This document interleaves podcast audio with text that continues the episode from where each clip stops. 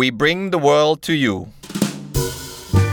ขอต้อนรับเข้าสู่เล่าเรื่องรอบโลกพอดคาสต์ที่จะเล่าเรื่องราวรอบโลกผ่านมุมมองของดิฉันกรุณาบัวคำศรีค่ะวันนี้ก็จะมาพูดถึงเรื่องของการเมืองศรีลังกากับผู้นำคนใหม่ซึ่งบางคนก็ให้ฉายานะคะว่าเป็นมือปราบพยัคฆ์ทมิฬอีรันก็เลยอยากจะมาเล่าสู่กันฟังนะคะเพราะว่ารายการของเราก็เคยเดินทางไปศรีลังกาเพื่อที่จะทำเหตุการณ์ครบรอบ10ปีของการพ่ายแพ้ของกลุ่มก่อการร้ายที่ดังขึ้นชื่อที่สุดของโลกกลุ่มหนึ่งก็คือกลุ่มพยัคฆ์ทมิฬอีรันนะคะโกตาบายาราชปรึกษาคือผู้นำคนใหม่ของศรีลังกาชนะการเลือกตั้งเมื่อไม่กี่วันที่ผ่านมานะคะขึ้นดำรงตำแหน่งเป็นประธานาธิบดีแล้วก็อย่างที่บอกไปเนี่ยคนนี้ก็มีส่วนสำคัญอย่างยิ่งที่ทำให้สงครามระหว่างรัฐบาลศรีลังกากับกลุ่มกบฏอีแลมซึ่งดำเนินมากว่า25ปีสามารถที่จะสิ้นสุดลงได้แต่ว่าไม่ใช่ตอนจบของสงครามนะคะเพราะว่าในช่วงที่เราไปทำเรื่องนี้เนี่ยก็มีโอกาสได้เดินทางไปยังพื้นที่มั่นเรียกว่าเป็นอดีตฐานที่มั่นแล้วก็เมืองหลวงของพยัคฆ์ทมิฬอีรันก็คือทางเหนือของประเทศซึ่งติดกับทางตอนใต้ของอินเดียไปเมืองหลวงก็คือคินิโรชินะคะซึ่งต้องบอกนะคะว่าจริงๆแล้วเนี่ยรัฐบาลศรีลังกาก็ยังไม่ได้ประสบความสำเร็จมากนักในการที่จะเก็บกวาดแล้วก็ซับน้ำตาคนที่ได้รับความเสียหายหลังสิ้นสุดสงครามกลางเมืองเดี๋ยวเล่าให้ฟังนะคะแต่ว่ามาดูหน่อยนะคะว่าผู้นำคนใหม่ของศรีลังกาคนนี้เนี่ยมีบทบาทยังไงช่วงไหนกับการที่ทำให้สงครามกลางเมืองที่โหดร้ายที่สุดครั้งหนึ่งของโลกสิ้นสุดลงได้นะคะโกตาบายาราชปรึกษาเนี่ยมีบทบาทสำคัญในการปราบพยัคฆ์ทมิฬอีรันนะคะในช่วงนั้นเนี่ยเป็นรัฐมนตรีว่าการกระทรวงกลาโหมแล้วก็พี่ชายก็คืออดีตประธานาธิบดีมหินทราราชปรึกษาเนี่ยเป็นผู้นำของประเทศอยู่ตอนนั้นนะคะทางโกตาบายาเนี่ยก็มาจากตระกูลที่ทรงอิทธิพลทางการเมืองก็คือตระกูลราชปรึกษานะคะอย่างที่บอกเนี่ยพี่ชายเป็นประธานาธิบดี2สมัยมหินทราราชปรึกษานะคะส่วนพ่อเนี่ยก็เป็นทั้งสสแล้วก็เป็นรัฐมนตรีมีจุดหนึ่งที่น่าสนใจก็คือโกตาบายาผู้นำคนใหม่เนี่ยเป็นชาวสิงหลซึ่งเป็นประชากรส่วนใหญ่ของประเทศที่ดิฉันพูดข้อมูลตรงนี้ขึ้นมาเนี่ยเพราะว่าการเป็นสิงหลเนี่ยมันมีส่วนเป็นสาเหตุอันหนึ่งที่ทำให้เกิดสงครามกลางเมืองเดี๋ยวจะเล่าให้ฟังนะคะว่ามันเกิดขึ้นมาได้ยังไงนะคะผู้นำคนใหม่ของศรีลังกาแต่ก่อนอดีตเนี่ยก็เป็นทหารแล้วก็ไต่เต้าเลื่อนชั้นขึ้นมาเรื่อยๆในช่วง20ปีของการรับราชการแล้วก็มีอยู่ช่วงหนึ่งเนี่ยไปอยู่สหรัฐอเมริกาแล้วก็ได้เข้าไปทำงานในส่วนของ IT จนกระทั่งกลับมาศรีลังกาแล้วก็ในช่วงนั้นเนี่ยพี่ชายดำรงตำแหน่งผู้นำประเทศเขาก็ได้รับการแต่งตั้งให้เป็นรัฐมนตรีว่าการกระทรวงกลาโหม2ครั้งนะคะเพราะว่าพี่ชายเนี่ยเป็นผู้นำ2สมัยครั้งแรกก็คือปี2005อีกครั้งหนึ่งคือปี2010ซึ่งเป็นปีที่สงครามกลางเมืองยุติลง2010ก็จริงๆสงครามกลางเมืองยุติลง2009นะคะแต่ว่าผู้นำคนใหม่ของศรีลังกาก็คือโกตาบายาเนี่ยเป็นเรื่อยมาจนถึงปี2010นะคะสงครามกลางเมืองเนี่ยมันเกิดขึ้นได้ยังไงนะคะเอาตรงนี้ก่อนเป็นสงครามอย่างที่บอกไปเนี่ยเป็นสงครามที่ขึ้นชื่อว่ายืดเยื้อแล้วก็โหดร้ายที่สุดครั้งหนึ่งนะคะเกิดขึ้นได้ยังไงเกิดขึ้นได้ก็เนื่องจากความขัดแย้งทางเชื้อชาตินะคะจริงๆแล้วเนี่ยถ้าเกิดเราไปอ่านสืบสาวเรื่องราวทางประวัติศาสตร์ของสงครามกลางเมืองที่เกิดขึ้นทั่วโลกเนี่ยจำนวนมากหรือเกือบทั้งหมดเนี่ยจะเกิดขึ้นจากตรงนี้นะคะจะมีตัวละครก็คือเชื้อชาติที่ต่างกันแต่ตัวละครที่เข้ามาแล้วทำให้ส่วนใหญ่ความขัดแย้งทางเชื้อชาติเกิดขึ้นในหลายๆประเทศรวมถึงรวันดาที่เราเคยไปมาด้วยแล้วก็ศรีลังกาก็คือในยุคล่าอาณานิคมนะคะที่นักล่าอาณานิคมเนี่ยมักจะใช้ความขัดแย้งทางผิวสีทางเชื้อชาติเนี่ยแบ่งแยกแล้วก็ปกครองแล้วก็เกิดกลายเป็นสงครามกลางเมืองเกิดความขัดแย้งขึ้นในหลายๆประเทศนะคะศรีลังกามีความขัดแย้งยังไงระหว่างเชื้อชาตินะคะแต่เดิมเนี่ยศรีลังกามีคนเชื้อชาติสิงหลแล้วก็ทมิฬแล้วก็เป็นอย่างนี้มาตลอดนะคะมี2เชื้อชาติใหญ่ๆก็คือสิงหลแล้วก็ทมิฬชาวทมิฬเนี่ยจะ อยู่ส่วนใหญ่ทางเหนือแล้วก็ทางตะวันออกทางเหนือของประเทศศรีลังกาก็จะติดกับทางใต้ของอินเดียอย่างที่บอกอันนั้นเป็นพื้นถิ่นของชาวทมิฬนะคะก็ติดกับรัฐทมิฬนาดูซึ่งก็จะมีลักษณะหน้าตาคล้ายๆกับทมิฬที่อยู่ในศรีลังกาส่วนสิงหลซึ่งมีจำนวนมากกว่าเนี่ยจะอาศัยอยู่ทางตอนใต้ซึ่งก็เป็นพื้นถิ่นของเมืองธุรกิจแล้วก็เมืองหลวงอย่างโคลัมโบนะคะความขัดแย้งระหว่าง2เชื้อชาติเนี่ยก่อตัวขึ้นชัดเจนในช่วงที่อังกฤษเข้ามาครอบครองตอนนั้นเนี่ยศรีลังกามีชื่อว่าซีลอนนะคะแล้วก็อังกฤษเนี่ยใช้วิธีนำชาวทมิฬซึ่งเป็นชนส่วนน้อยจากทางตอนเหนือแล้วก็เอาทมิฬนะคะเอาชาวทมิฬซึ่งอยู่ในแคว้นทมิฬนาดูทางตอนใต้ของอินเดียซึ่งติดกับทางตอนเหนือของศรีลังกาอย่างที่บอกเนี่ยมาเป็นแรงงานในไร่ชาเพราะตอนนั้นเนี่ยซีลอนหรือว่าศรีลังกาเป็นแหล่งผลิตชาที่สำคัญที่เป็นแหล่งซัพพลายรายใหญ่ให้กับผู้บริโภคชาในอังกฤษนะคะแล้วก็การนำเอาชาวทมิฬเข้ามาทำงานในไร่ชาเนี่ยอังกฤษเนี่ยก็ให้อภิสิทธิ์ชาวทมิฬเหนือกว่าชาวสิงหลทุกๆด้านนะคะไม่ว่าจะเป็นสังคมเศรษฐกิจแล้วก็การศึกษาเกือบ100ปีนะคะที่อังกฤษเนี่ยได้ใช้ทมิฬเป็นเครื่องมือในการต้องบอกว่ากดขี่ใช้คำนี้ก็ได้นะคะชาวสิงหลเพราะฉะนั้น100ปีมันก็นานพอที่จะสร้างความไม่พอใจสร้างรอยร้าวให้เกิดขึ้นระหว่าง2เชื้อชาตินะคะจนกระทั่งปี1815เนี่ยศรีลังกาได้รับเอกราชจากอังกฤษพอได้รับเอกราชปั๊บเนี่ยศรีลังกาได้ปกครองตนเองนะคะก็ได้นักการเมืองชาวสิงหลขึ้นมาปกครองประเทศมีการนำนโยบายชาตินิยมมาใช้นะคะเพราะว่าสิงหลเนี่ยถูกกดขี่มานานนะคะก็ผู้นำคนนั้นก็มีการประกาศให้ภาษาสิงหลเป็นภาษาราชการผลักดันให้พุทธศาสนาซึ่งชาวสิงหลส่วนใหญ่นับถือเนี่ยเป็นศาสนาประจำชาติใช้วิธีการต่างๆมีการออกกฎหมายเพื่อกีดกันให้ชาวทมิฬเนี่ยออกไปอยู่ชายขอบของสังคมก็ถือว่าถูกกดขี่มานานนะถ้าเกิดเราจะพูดในแง่ของการอยู่ภายใต้ความคับแค้นเนี่ยในแง่ของเรียกว่าทางจิตใจเนี่ยมันก็อาจจะเข้าใจได้อยู่นะคะ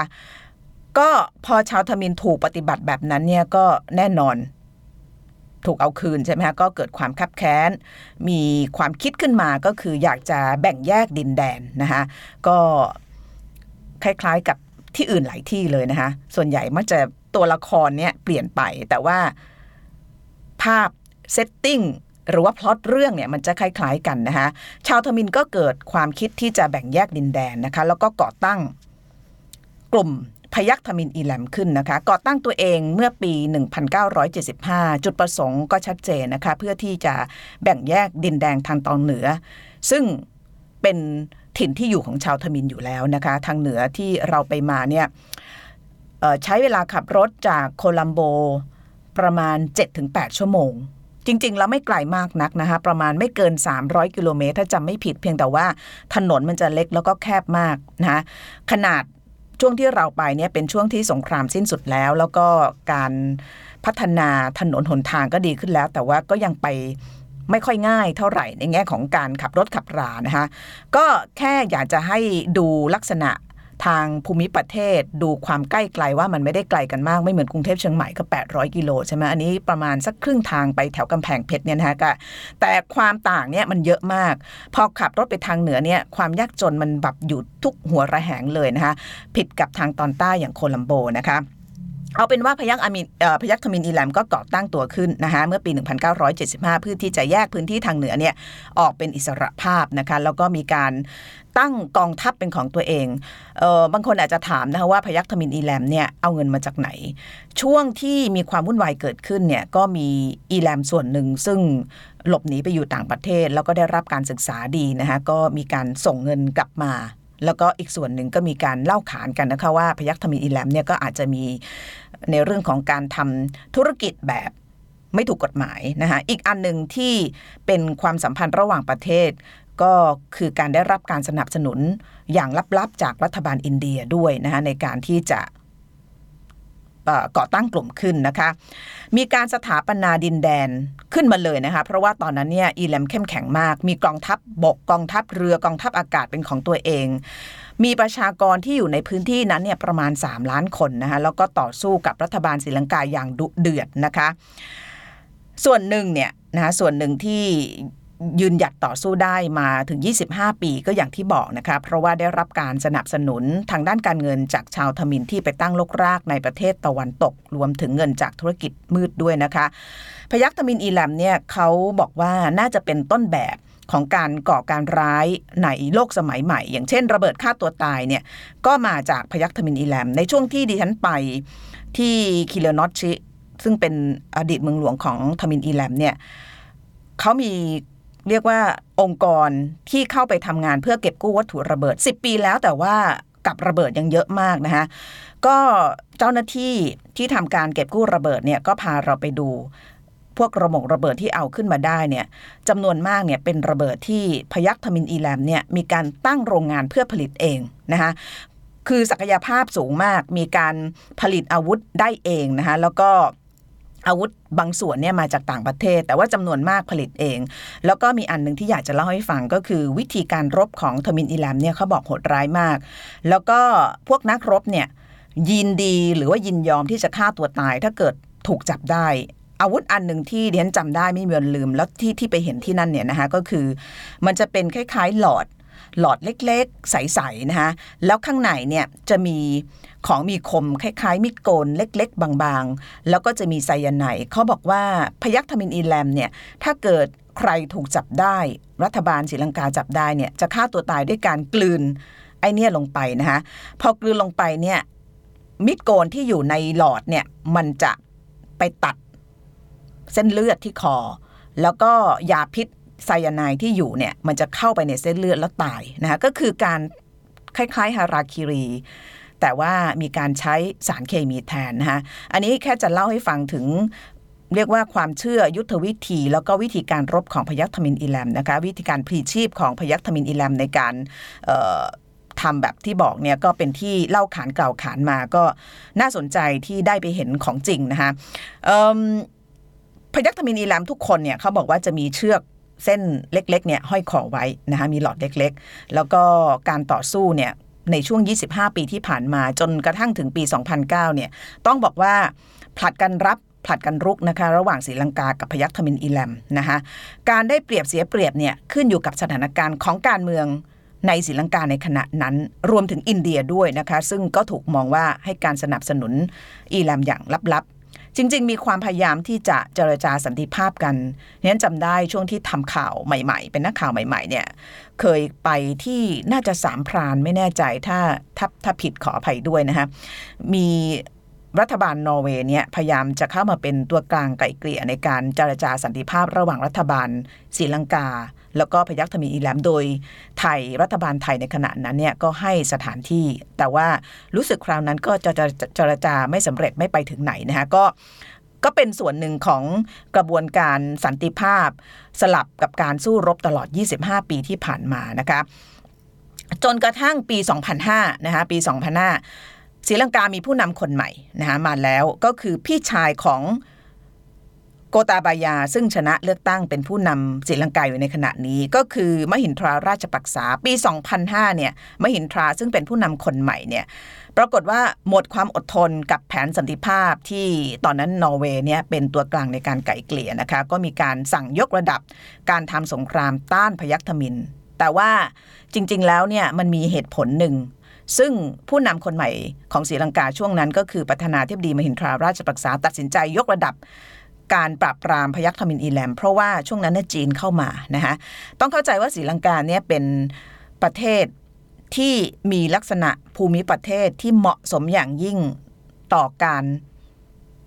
ทำการค้าในยุคใหม่นะคะเนื่องจากลักษณะของที่ตั้งของศรีลังกาซึ่งอยู่ใต้อินเดียนะคะเป็นทางผ่านของเรือสินค้ามากมายเป็นหมุดหมายของการสร้างเส้นทางสายไหมใหม่ของอินเดียของจีนด้วยนะคะเพราะฉะนั้นจีนเนี่ยช่วงนั้นเริ่มเข้ามาแล้วก็เริ่มให้การสนับสนุนรัฐบาลศรีลังกาในการที่จะทำให้บ้านเมืองสงบนะคะเพื่อที่จะเข้ามาลงทุนแล้วก็การสนับสนุนจากจีนส่วนหนึ่งเนี่ยก็เลยทำให้รัฐบาลศรีลังกาตอนนั้นเข้มแข็งมากนะคะแล้วก็เป็นช่วงกันเดียวกับที่กลุ่มพยัคฆ์ทมิฬอีแลมเนี่ยเกิดการแตกแยกภายในหลายคนก็บอกว่าเพราะว่าผู้นำในขณะนั้นเนี่ย มีการคอร์รัปชันมีการทุจริตแล้วก็วิธีการที่พยัคฆ์ทมิฬใช้ก็คือความโหดเหี้ยมนะคะมีการจับคนไปฆ่าเป็นตัวประกันบางทีสังหารผู้บริสุทธิ์ในโบสถ์ในวัดเนี่ยนะคะทำให้กลุ่มนี้ก็ขาดแนวร่วมไปเรื่อยๆแล้วก็ตกเป็นฝ่ายเพ่งพล้ำนะคะก็ถูกตีร่นไปเรื่อยๆนะคะจนกระทั่งไปถึงสมรภูมิสุดท้ายซึ่งดิฉันก็เดินทางไปที่นั่นมาด้วยคือเศร้ามากนะคะคือไปเห็นแล้วแบบพอเราอ่านหนังสือไปมีข้อมูลไปแล้วไปเห็นสภาพพื้นที่จริงๆเนี่ยมันให้ความรู้สึกแบบบอกไม่ถูกอ่ะคือมันเศร้ามันสลดคือไม่ได้สงสารนะคะแต่ว่าเรารู้สึกว่ามันสงครามเนี่ยมันทำไปเพื่ออะไรนะคะสมรภูมิสุดท้ายของพยัคฆ์ทมิฬอีแลมเนี่ยก็อยู่ที่มั่นหรือว่าเมืองหลวงก็คือที่คิรินอตชินะคะซึ่งตอนนั้นเนี่ยอีแลมก็มีการกวาดต้อนประชาชนซึ่งเป็นชาวทมิฬของตัวเองเนี่ยนะคะไปด้วย 300,000 คนนะคะเราก็ไปสัมภาษณ์เหยื่อที่ถูกกวาดต้อนไปเขาก็เล่าให้ฟังนะคะตอนนั้นก็แบบว่าทั้งการโจมตีทางอากาศทั้งภาคพื้นดินมาหมดเลยนะคะแล้วประชาชนนี่ก็แบบผู้หญิงเด็กทั้งนั้นเลยนะคะกว่า 300,000 คนเนี่ยอ่อนล้าเต็มทีมุ่งหน้าไปทางตะวันออกนะตีร่นไปเรื่อยๆจนถึงจุดที่เรียกว่า Elephant Pass หรือว่าทางช้างนะคะเป็นทางแคบๆก่อนถึงจับหน้าจะเป็นเมืองสุดท้ายเมืองใหญ่ของศรีลังกาก่อนจะถึงอินเดียเนี่ยนะคะปรากฏว่าพื้นที่20ตารางกิโลเมตรที่เราเห็นเนี่ย 300,000 คนเนี่ยถูกถล่มด้วยอาวุธทุกชนิดอย่างหนักนะคะมาทั้งพื้นดินทางอากาศคนเจ็บคนตายเกลื่อนกลาดเลยนะคะผู้หญิงที่เราไปสัมภาษณ์บอกว่าไม่เห็นอะไรเลยเห็นแต่เลือดนะคะแล้วก็คนที่โดนระเบิดขาขาดแขนขาดนี่คือแบบตายแบบต่อหน้าต่อตาหน้าแอนเนตแอนนาดมากนะคะไม่มีน้ำไม่มียาไม่มีเวชภัณฑ์เลยเพราะว่าถูกต้อนจนมุมนะคะแล้วก็กลางเดือนพฤษภาคมปี 2009 นะคะนักรบกลุ่มสุดท้ายพร้อมกับผู้นำพยัคฆ์ทมิฬอีแลมซึ่งตอนนั้นก็คือเวลุพิไลประภาการันก็ถูกสังหารแล้วก็รัฐบาลศรีลังกาก็ประกาศชัยชนะนะคะจำได้ไหมคะว่าช่วง 2005 ถึง 2010 เนี่ยก็คือผู้นำศรีลังกาตอนนั้นเนี่ยคือมหินทราราชปกษาเนี่ยเป็นประธานาธิบดีรัฐมนตรีกลาโหมก็คือโกตาบายาราชปกษาซึ่งตอนนี้ชนะการเลือกตั้งนั่นเองนะคะเพราะฉะนั้นในช่วง 2-3 วันหลังจากที่โกตาบายาชนะเลือกตั้งเนี่ยมันก็มีความรู้สึกทั้งยินดีทั้งหนักอกหนักใจปะปนกันไปนะคะเพราะต้องเข้าใจว่าในช่วงของการปราบพยัคฆ์ทมิฬอีแลมเนี่ยแน่นอนสงครามเนี่ยมันไม่มีความปราณีแต่ว่าเขาบอกว่าในช่วงท้ายๆของสงครามเนี่ยอย่างที่เราได้ไปคุยกับคนไปคุยกับทั้งชาวบ้านแล้วก็นักวิเคราะห์การเมืองที่นั่นเนี่ยเขาบอกว่าสิ่งที่มันโหดร้ายก็คือว่าหลังจากสงครามสิ้นสุดไปแล้วเนี่ยหลังจากพยัคฆ์ทมิฬอีแลมผู้นำตายแล้วยอมแพ้แล้วเนี่ยมีการกวาดต้อนคนจำนวนมากนะคะที่บางส่วนเนี่ยเป็นทหารบางส่วนเป็นประชาชนธรรมดาเนี่ยไปอยู่ที่แคมป์ที่ค่ายนะคะแล้วก็จำนวนมากเนี่ยหายไปมีการประมาณการนะคะว่าในช่วงสงครามกลางเมืองเนี่ยคนตายเป็นแสนแต่ว่าคนที่สูญหายหลังสงครามยุติไปแล้วเนี่ยมีกว่า 60,000 คนนะคะแล้วจำนวนมากเนี่ยก็เป็นเรียกคนที่เป็นชาวบ้านธรรมดาก็มีเป็นทหารก็มีแล้วก็เป็นคนที่เรียกว่าอยู่ฝ่ายตรงข้ามกับรัฐบาลนะคะซึ่งก็ทำให้ผู้นำคนใหม่ก็คือโกตาบายาเนี่ยพอชนะเลือกตั้งเมื่อไม่กี่วันที่ผ่านมาเนี่ยก็ถูกตั้งคำถามนะคะว่า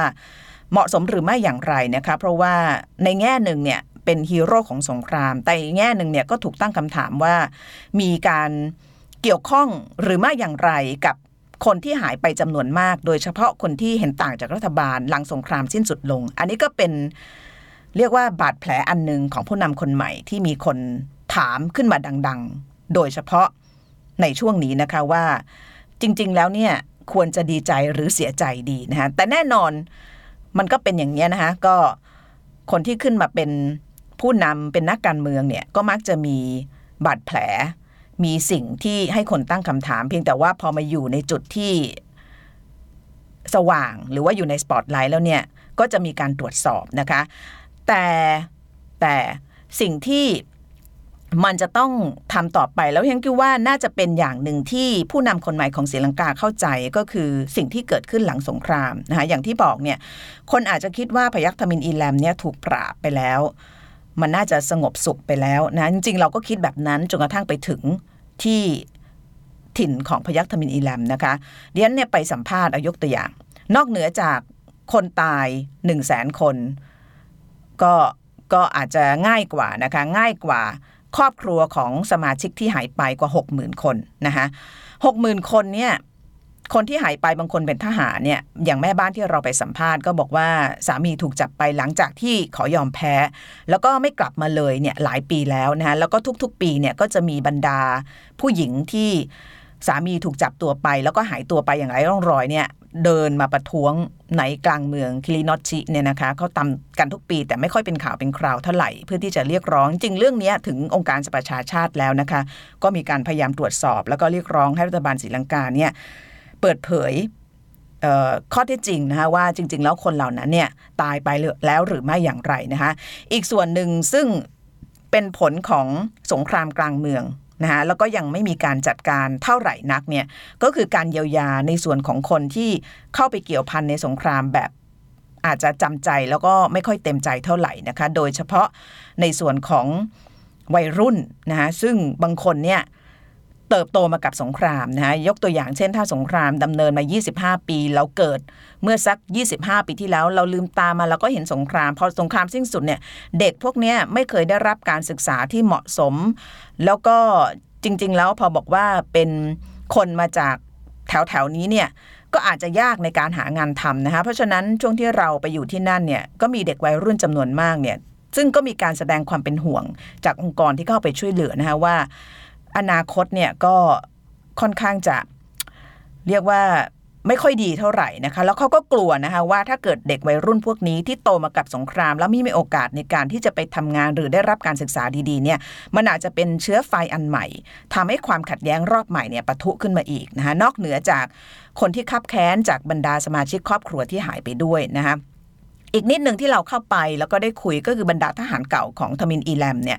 บางคนยอมแพ้เนี่ยรัฐบาลก็จะเอาเข้ามาแล้วก็เข้าค่ายปรับทัศนคติ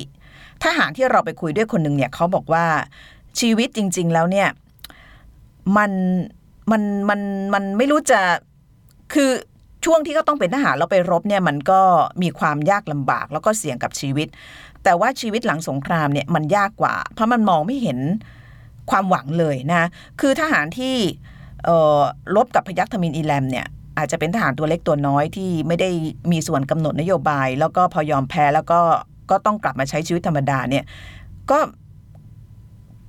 ไม่ค่อยมีอะไรทำนึกออกไหมเหมือนกับคนที่อยู่แถวนั้นเนี่ยมันไม่ค่อยมีที่ไปอ่ะทางองค์กรต่างๆก็พยายามจะเข้าไปรัฐบาลศรีลังกาจริงๆก็ทำนะคะพยายามจะเข้าไป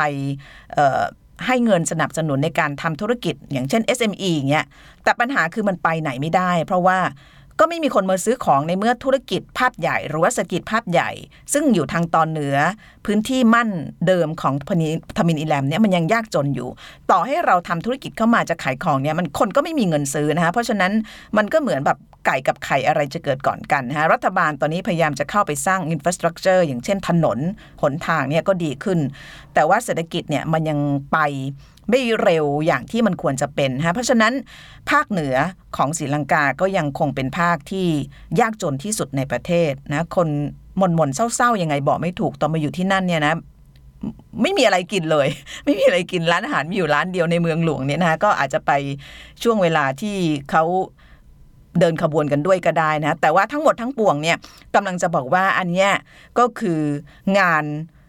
อีกงานหนึ่งซึ่งเป็นงานสำคัญของผู้นำคนใหม่ของศรีลังกาก็คือโกตาบายาราชปรึกษานะคะการเอาชนะพยัคฆ์ทมิฬอีแลมได้ในช่วงที่ท่านเป็นรัฐมนตรีมหาดไทยก็ถือว่าเป็นชัยชนะเป็นเกียรติภูมิเป็นเกียรติยศในชีวิตอย่างหนึ่งนะคะแต่ส่วนตัวแล้วดิฉันมองว่างานเยียวยาเนี่ยเป็นงานที่ซับซ้อนละเอียดอ่อนแล้วก็น่าจะท้าทายมากกว่ามากนะคะท่านอาจจะเป็นคนที่เข้าใจในเรื่องของกระบวนการเคลื่อนไหวของคนที่อยากจะแบ่งแยกดินแดนเพราะฉะนั้นอาจจะเป็นคนที่เหมาะสมในการที่จะมีเยียวยาบาดแผลของคนที่บาดเจ็บจากสงครามถึงแม้จะผ่านมาแล้ว10ปีก็ตามเนี่ยนะคะอันนี้ก็คือประวัติคร่าวๆของผู้นำคนใหม่ โกตาบายาราชปรักษานะคะซึ่งได้ฉายาว่ามือปราบพยัคฆมินอีแลมนะคะก็น่าสนใจว่าท่านจะนำพาศรีลังกาไปอยู่ตรงไหนเพราะว่าจริงๆแล้วศรีลังกาก็เพิ่งจะเจอกับก่อการร้ายอีกครั้งหนึ่งหลังจากที่สงบมา10ปีนะคะถ้าจำได้21เมษายนนะคะที่เกิดระเบิดขึ้นประมาณ8ครั้งนะคะ8ครั้งในโบสถ์3แห่งแล้วก็ที่โรงแรมหรูในกรุงโคลัมโบจริงแล้วศรีลังกากำลังไปได้ดีนะคะการท่องเที่ยวดีมากนะคะนักท่องเที่ยวเริ่มเข้าไปเยอะแล้วก็โคลัมโบเรียนไปตอนนั้นเนี่ยก็รู้สึกว่าคือแบบทุกคนเฟรนลี่เป็นมิตรมากนะแล้วก็เพื่อนที่นั่นก็บอกว่าถ้ามาสัก10ปีที่แล้วเนี่ยนะไม่มีทางที่อยู่จะเดินได้แบบนี้หรอกมันจะมีค่ายทหารมีด่านทหารตรวจเต็มไปหมดเลยเพราะว่าสงครามกลางเมืองแต่หลังจากพยัคฆมินอีแลมถูกปราบไปเนี่ยโคลัมโบก็กลับมานักลงทุนจีนเยอะมากนะแต่ว่าพอเจอระเบิดเมื่อ21เมษายนเนี่ยก็เลยทำให้คนเนี่ยหวาดผวาอีกครั้งหนึ่งนะคะโดยเฉพาะมีนักท่องเที่ยวฝรั่งแล้วก็ต่างชาติตายจำนวนมากนะฮะนี่ก็อาจจะเป็นอีกเหตุผลหนึ่งที่คนเขามองนะคะว่าทำให้คนเนี่ยตัดสินใจเลือกโกตาบายาราชปรักษาซึ่งมีประสบการณ์ในการปราบพยัคฆมินอีแลมมาก็เป็นโจทย์ที่ท้าทายผู้นำคนใหม่ของศรีลังกานะคะเอาละค่ะทั้งหมดก็คือพอดคาสต์ของเราในวันนี้ปิดท้ายนิดหนึ่งด้วยทรงผมนะคะคนละเรื่องเลยเดี๋ยวเข้าไปอ่านคอมเมนต์ใน YouTube แล้วก็มีคนชมทรงผมไม่รู้คนละเรื่องกันป่ะคุยได้ใช่ไหมคะ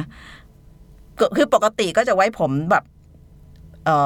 อย่างเงี้ยนะคะเขาเรียกไม่ได้มัดไม่ได้อะไรแต่ว่าถ้าบางวัน